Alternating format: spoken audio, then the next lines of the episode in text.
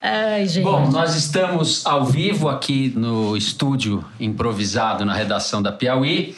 E nós vamos conversar agora com o deputado federal Miro Teixeira, que foi candidato a senador agora nessas últimas eleições, foi ministro das Comunicações no primeiro governo Lula. Bem-vindo, tudo bom? E aí? Tudo bem, Tudo bem? bem? Vai. Tudo bem com o Como vai? senhor? Posso ler o Michel Temer agora? A repercussão da vitória do Lê Bolsonaro. Temer, assim a gente já começa. Já, a já vamos Vocês esquentando. vão precisar de número de parlamentares por bancada, essa coisa? Não, eu vou querer. Número é comigo mesmo. É, falou em número com Toledo, acho que é só menos em A bancada do número aqui já se estabeleceu. É, Não, vocês eu, fazem não, uma eu, eu conexão. passo pelos. Eu não gosto disso, não. Não gosta de número, não. Eu gosto. Gosta? Ah, tá bom. São Olha necessários. só, Michel Temer parabenizou o Bolsonaro. Acabei de parabenizar o presidente eleito Jair Bolsonaro pela vitória histórica conquistada hoje. Terminada a eleição, é hora de todos unidos continuarmos a trabalhar pelo Brasil. E contigo a gente quer falar disso, né, Miro? O que, que acontece daqui por diante no governo Bolsonaro e na relação do Bolsonaro com o Congresso? Você que tem todos esses anos de vivência no Congresso, deve ter suas impressões para passar para a gente. É um Congresso muito diferente né, do que a gente viu nas últimas décadas. Mais ou menos. Não? Não, Tá bom, então vamos lá. Não é? não é. Porque a renovação propriamente dita na Câmara dos Deputados não chegou a 20%. Os que voltaram à Câmara dos Deputados foram contados como renovação. São ex- ex-deputados, ex-senadores, ex-prefeitos, ex-governadores. Os famosos redivivos. É. Mas os novos são de direita. né? Você falou que são de 100 deputados realmente novos. É, É, uma 90, entrevista 98 recente. por aí. Mas os que são novos são do PSL, são a direita. Isso não vai fazer diferença? Não são, são muitos do PSL, nem todos do PSL. Mas o PSL faz uma grande bancada, quer dizer, o PSL em 2014 tinha um deputado, na janela passa para oito, mais ou menos, e agora está lá, perto de 52. 52. É, partido relevante, claro, partido relevante. A Câmara vem decidindo menos por partido e mais por blocos parlamentares Certo. os partidos se desqualificaram na população, de um modo geral, não digo todos, e internamente também. Foram muito mais cooptados do que, a rigor, passaram a ser integrantes de um governo de coalizão. Não havia um programa uni-los. Não havia É uma o ideia. fisiologismo. Era fisiologia Tá. puro. Não é? Então era, é é um presen- chamado presidencialismo de cooptação, que o Fernando Henrique usou indevidamente a expressão. Era sua. Sem, sem citar a autoria. Mas Entendi. Não terá sido a primeira vez. E isso, é, num mandato que foi mais diferente do que os outros mandatos. E todo mandato é diferente, não é um mandato igual ao outro, não é aquela coisa de, ah, bom, o cara é experiente, ele sabe que vai se passar. Não, cada mandato é diferente. Esse mandato foi um mandato em que foi preso o presidente da Câmara dos Deputados, foi afastado do mandato foi preso. Houve impeachment antes da, da Dilma Rousseff. Foi um mandato altamente sensível Sim. A problemas negativos. Não se aprovaram dois pedidos de abertura de investigação contra o presidente. Não se aprovaram duas medidas de investigação contra o presidente. Possivelmente haverá outra aí na fila, né? Mas que não dará tempo e esgotado também o mandato presidencial, essa autorização se torna dispensável. Mas essa questão extrema-direita, extrema-esquerda, não se colocou nesse mandato.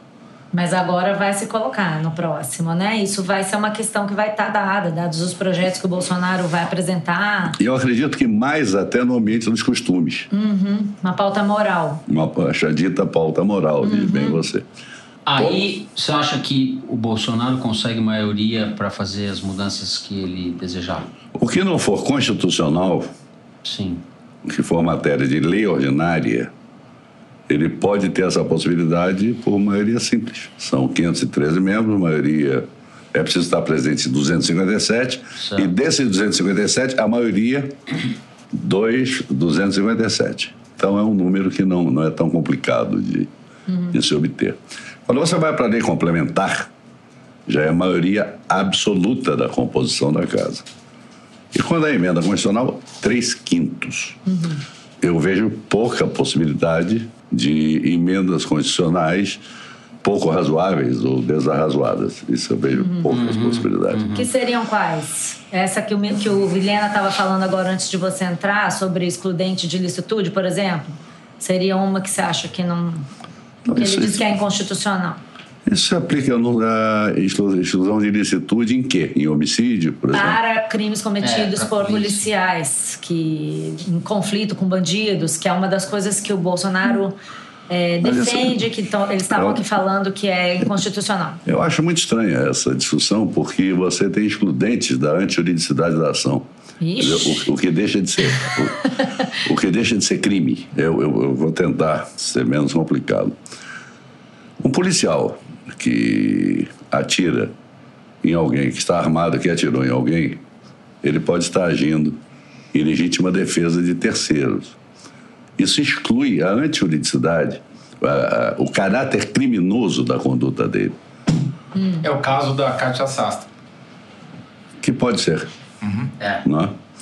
Então você tem a legítima defesa, o estrito cumprimento do dever legal, que exclui já a antijuridicidade. Está no Código Então Penal. você acha que essa é uma discussão improdutiva? Não, eu acho que é uma discussão absolutamente inútil, porque não depende de qualquer espécie de alteração.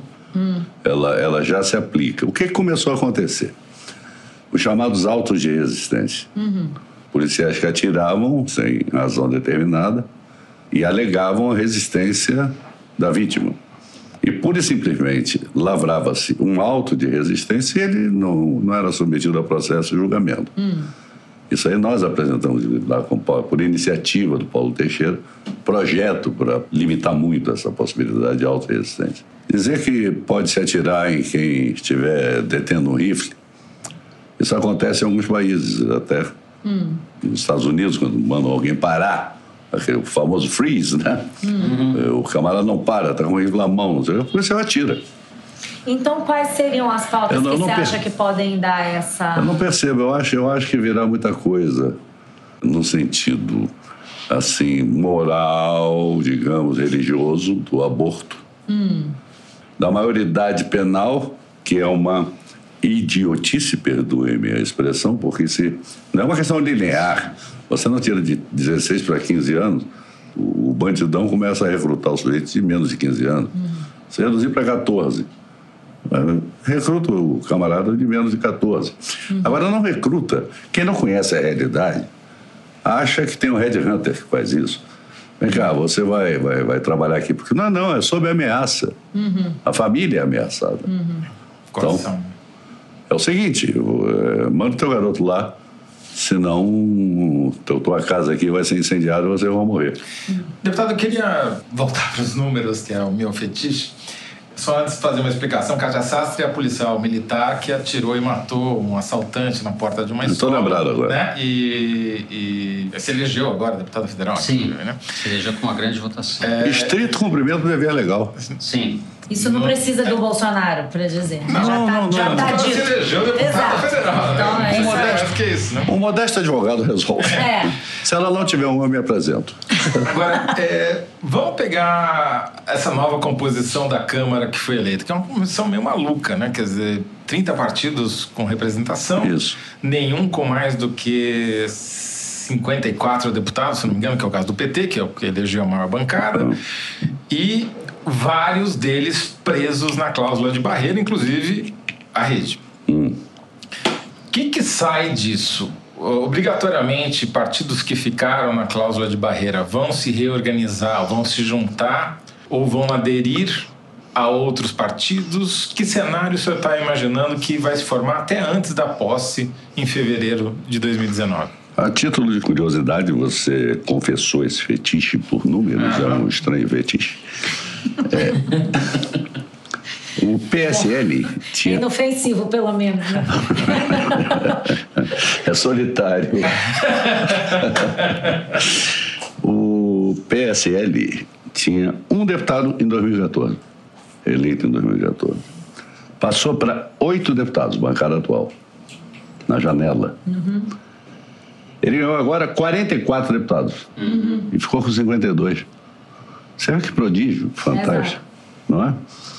Enquanto você teve perdas, o PT perdeu 5, saiu de 61 para 56. O PSDB perdeu 20, não? Tô 49 para 29. O PSDB tinha 54 em 2014, passou para 49 na bancada atual, perdeu 20, você tem razão, está com 29 deputados. Então você teve uma mexida nos partidos políticos, em primeiro lugar, antes de ter nos deputados. Por quê? Há uma diferença entre o momento da posse do presidente da República, 1 de janeiro, e a posse dos deputados, 1 de fevereiro. Deputados tomam posse, sessões preparatórias, eleição da mesa, dia 2. Aí começa a discussão para a composição das comissões. Isso toma de 15 a 20 dias. Eu não sei quando vai cair o carnaval, tem que olhar. Uhum. É, a rigor, você vai ter congresso a partir de 15 de março. Uhum. Tudo isso. Tudo isso. Não, e repito, não sei quando cai o carnaval. Vamos apelar para o seu fetiche. Vamos lá, pá. Você já tinha dado a dica, eu não tinha entendido, eu sou meio lento. Vamos ver o carnaval aqui. Não é? Então você vai ter um período em que o Jair Bolsonaro terá a oportunidade, sim, de editar a medida provisória. 5 de março. 5 de março, má notícia. Carnaval em março. Porque você vai consumir primeiro o carnaval. Uhum. Qual é dia da semana, por favor? Terça-feira, dia 5. Terça-feira, dia 5. Então você vai consumir a terça-feira, que vai de 5 a não sei o quê, a 9, por aí, 8, vem a segunda-feira seguinte. E aí começa o trabalho efetivamente, logo depois interrompido pela Semana Santa. é a vida real, né? É o mundo real. Agora é o mundo real. É o mundo real. E você tem algumas coisas. É, desde o primeiro momento, ele tem o poder de editar medidas provisórias e isso é, estimula o calendário do Congresso. Se o presidente quiser imobilizar o Congresso Nacional, ele imobiliza pela sucessiva edição de medidas provisórias, porque elas têm preferência nas pautas, elas obstruem as pautas. Não é? Tem que ver qual é o procedimento dele. Primeira coisa. A segunda, eu não sei até que ponto ele vai querer se relacionar também diretamente com a população. Ele tem indicado que tem uma preferência por essa opção. Ele né? indicou nos últimos momentos. Uhum.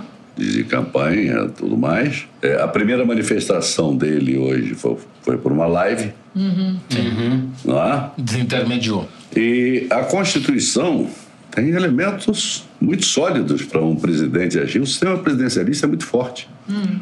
Nós temos um presidencialismo imperial. Isso combinado a um presidente que já tem uma tendência mais autoritária? Você, nós, tínhamos, nós tínhamos uma previsão de implantar o parlamentarismo desde o começo da Constituinte, já em 1967, né, ela eleita é, em 66, posse em 67, é a denominada Constituição de 1988, uhum. que a rigor é da Constituinte de 67. Uhum. É, que já sofreu 99 emendas, enfim, não é mais o texto de 88 mas isso não, não, não é a nossa pauta. É, quando houve a reação do, do, do, do centro, que ainda não, não era o centrãozão, que chegaremos a ele pelo Roberto Cardoso Alves, comandando que se recebe, uhum. e depois com o Severino Cavalcante, quando disse: Eu quero um posto de petróleo lá na Petrobras, eu quero, quero uma diretoria, diretoria da Petrobras. De furar mas não uma daquela quaisquer. É. Eu quero uma de furar poço. Aquele é um momento marcante, uhum. assim, da existência do Toma lá cá, do Hernando que se recebe, do presidencialismo de cooptação, do que quiser denominar. Então você tem um presidencialismo muito forte que resulta de quê? Dessa mutação que se dá de um projeto constitucional parlamentarista para um projeto constitucional presidencialista. Uhum. E esse projeto constitucional parlamentarista manteve alguns dispositivos do parlamentarismo. Isso quer dizer que ele vai mandar isso, todas as medidas isso, isso provisórias. É medida provisória é típica do parlamentarismo, uhum. vocês sabem disso. Uhum. Pode ser que quem esteja nos ouvindo aqui não saiba. Mas é, é, típica do parlamentarismo. Por quê? Porque se ela for rejeitada, cai o governo do parlamentarismo. Uhum. É, um voto de desconfiança. Uhum. Isso surge muito no direito constitucional italiano. O cenário, então, é o seguinte: o, o, o Bolsonaro vai fazer várias medidas provisórias. Pode. Mandar... Essa é a sua previsão. O senhor acha que é isso que vai acontecer? Eu acho que se ele tiver velocidade, vontade de, de, de, de ser veloz, Porque no, no dia 1 ele toma posse. Dia 2, ele, ele dá posse aos ministros. Dia 3, ele tem que abrir a loja. Sim, aí ele vou fazer o o Congresso aqui? de medidas provisórias e os parlamentares vão ser é, obrigados a avaliá-las. A medida provisória entra em vigor na data da publicação. Exato, e vai ser votado mais na frente. Você ainda terá um congresso até 31 de janeiro, que poderá começar a trabalhar essas medidas provisórias, embora de recesso chamado para trabalhar. Depois vem a posse, isso é interrompido, mas como ela produz efeito desde a publicação, pode ser que ele opte por um caminho inicial para dizer ao né? povo, eu estou fazendo isso. Ele vai ter que dizer o que está fazendo, a partir do dia 2 ou 3 É. de, de janeiro. E trabalhando muito com, com- todos disse- os twitters social. da vida. É, né? O senhor disse aí que vê pouca possibilidade que emendas constitucionais esdrúxulas sejam Aprovado. aprovadas. Qual a chance de que a tentação autoritária que está embutida nesse governo e o papel dos militares na composição desse governo, na, na dinâmica desse governo? Como é que o senhor vê isso? Eu tenho que separar desejo de possibilidade. Eu, Fala de eu- possibilidade. eu desejo que a Constituição seja respeitada. E me lembro, eu garoto, assim, mas me lembro do doutor Tancredo Neves. Uma vez me disse, Miro, a primeira coisa que a ditadura faz é rasgar a Constituição. Então não adianta ficar citando o artigo tal, o artigo tal. Mas é, eu não acredito nessa possibilidade do Brasil ter avançado para o passado com o processo democrático, com o processo eleitoral. Você não avança para o passado. Dizer, as pessoas que votaram não votaram no projeto ditatorial. E, e há nesse resultado aí um dado muito relevante, que são as pessoas que não votaram. São quase 40 milhões de pessoas, para não exagerar, vou falar em torno de 35 milhões. Agora não existe checador, né? O pessoal checa lá. Sim, foi isso você, mesmo. Você diz uma coisa, não, não, peraí, uma vez que na Tanzânia aconteceu Ah. algo parecido. Mas foram quase 35 milhões de pessoas. Essas pessoas não, ou não quiseram sair porque achavam que estava decidido, ou tiveram a sua impossibilidade, ou tem mais de 70 anos e decidiram não comparecer. Já no primeiro turno não compareceram, muitas, né? No segundo turno é sempre maior A quantidade a de quantidade de abstenções, ou não estavam satisfeitas com o cenário colocado. No... Olha a soma, branco nulo e abstenção não é pouca coisa, não. É, tem os mortos também que continuam no cadastro eleitoral. Não, mas eles vão saindo, você sabe? Porque Ah, depende quando tem agora o recadastramento digital. Sim. é, é porque Mas automatica- normalmente- automaticamente as comunicações de óbito são feitas da Justiça Eleitoral vai dando baixa. Pelo menos deveriam ser. né? a teoria é essa. É. A teoria é essa. Bom, Na prática a gente sabe que não acontece. senão nós teríamos muito, eu acho que teríamos mais de 200 e tantos mil eleitores. Mas teve muita gente que não se manifestou. Então, se houver qualquer tentativa autoritária, essas pessoas eu tenho a sensação que eh, se manifestarão, porque pessoas como essas se manifestaram em todos os acontecimentos havidos, não é? Aqui ao longo desses poucos anos. Eh, Você via gente de cadeira de roda, muleta, senhoras idosas, eh, gente com criança no colo. Então, o senhor acha que esse grávidas. risco a gente não. Eu acho que a população brasileira não suporta mais. E acrescentar a questão das Forças Armadas. Eu fiz uma ou outra palestra em escolas superiores das Forças Armadas, Escola do Comando do Estado-Maior do Exército. Mas tive recentemente com um comandante do, do Exército. Não vejo a menor possibilidade deles desejarem Eles disseram para o senhor que eles não desejam nada parecido com isso. Nada parecido. Mas muito antes de campanha eleitoral até. Tá certo? Mas eles não podem ter ficado assanhados com essa vitória? Não, assanhado não. Não. E assanhado, quando existe assanhado de um lado, existe assanhado de outro. Então, eu tenho a impressão que se houver uma tentativa de implantação de ditadura no Brasil, nós todos aqui estaremos do outro lado para tentar impedir. Sim. No campo da oposição, é, a gente tem o Haddad como uma figura que desponta dentro do PT, mas a, a liderança dele dentro do PT é uma coisa a ver como isso vai se dar ou não, porque há uma ala do PT hostil ao Haddad e ele foi boicotado por Foi parte muito do- boicotado, né? acho eu. É.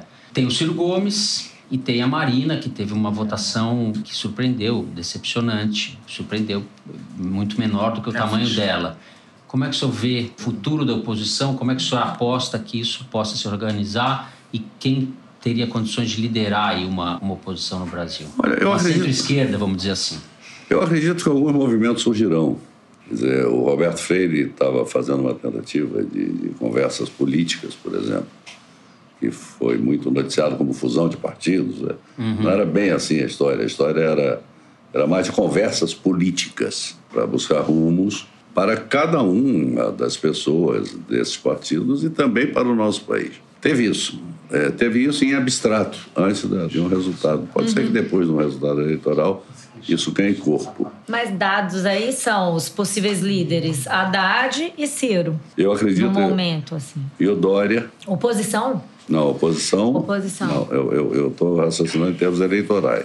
Está se posicionando para 2020. Ah, o Dória, Ah, o. Dória com certeza é uma liderança O Dória, de o, Dória, direita. o Dória será uma pedra no sapato de todo o PSDB. O Dória se afirmará como uma figura mais relevante do PSDB, digamos assim. Mas Ah. o Dória é a situação, né? Acredito que ele se aproximará do Bolsonaro, que eles chegaram a fazer campanha juntos. Então, lá em São Paulo. Não sei se São Paulo, e mesmo uma parcela de desses que apoiaram Bolsonaro, não sei se estão apostando no endurecimento do que seria o regime democrático, o fim, fim do regime democrático, não. Vou lhe dizer mais. Eu não sei se o Bolsonaro, aliás, nenhum de vocês disse isso. o quê? Se o Bolsonaro está querendo fazer uma ditadura. Eu- Isso é um mistério. Ele, É, ele- eu- até agora ele vem elogiando sabemos, a né? ditadura, mas é, também tem que Ele estar tá- dizendo que vai fa- lidar com o Congresso É, isso, e ele- que vai respeitar a Ele Constituição. está falando, ele está falando, ele está falando de um passado de uma forma que, que parece que está cumprindo uma tarefa ali para dizer para os aliados dele, uma espécie de carta aos brasileiros aí de outros candidatos em outras épocas, não é? Então isso é uma história. A outra história é como ele vai proceder como presidente da República. Eu acho que ele pode recorrer muito à opinião pública, muito a plebiscitos, se ele tiver dificuldade com o Congresso. Vai ser bem É, estável, daí a gente já tem então. um cenário. E quando ele acena com a Constituição, Tumultuado, né? ele não está dizendo que vai descumpri-la, porque o plebiscito está lá na Constituição. Sim, sim. Quer dizer, ele É. precisa falar mais e a gente precisa esperar para ver qual é, né? Eu acredito que é preciso ter observação, atenção, e nós ultrapassamos um momento de campanha eleitoral. Isso é uma história. Agora é a vida real. Agora, estamos no mundo real. Hoje nós estamos conversando aqui, as pessoas amanhã estão pegando metrô, trem, ônibus, procurando É, emprego. é verdade. Não é? E vem o mundo real. Então existirá a necessidade de observação, de interlocução num certo momento e de oposição muito dura indo para as ruas, se for o caso, num outro momento. Então Tá isso aí, certo. como o Malan já tinha dito, que no Brasil é difícil até prever o passado. Eu Até acho. o passado é incerto. É. Gente, eu vou precisar interromper, infelizmente. Mas- Então, Miro, eu queria agradecer muito a sua presença. Espero que Obrigado pelos você números. seja correto. Vocês se identificaram, eu senti. É. Vou te passar, vou te passar tudo. Maravilha. Então, quer dizer, com incertezas, nos despedimos. É isso. É... É isso aí. Obrigada, Miro. Incertezas e certezas, porque eu acho que o Brasil deixará jamais de ser uma democracia. Oxalá. né?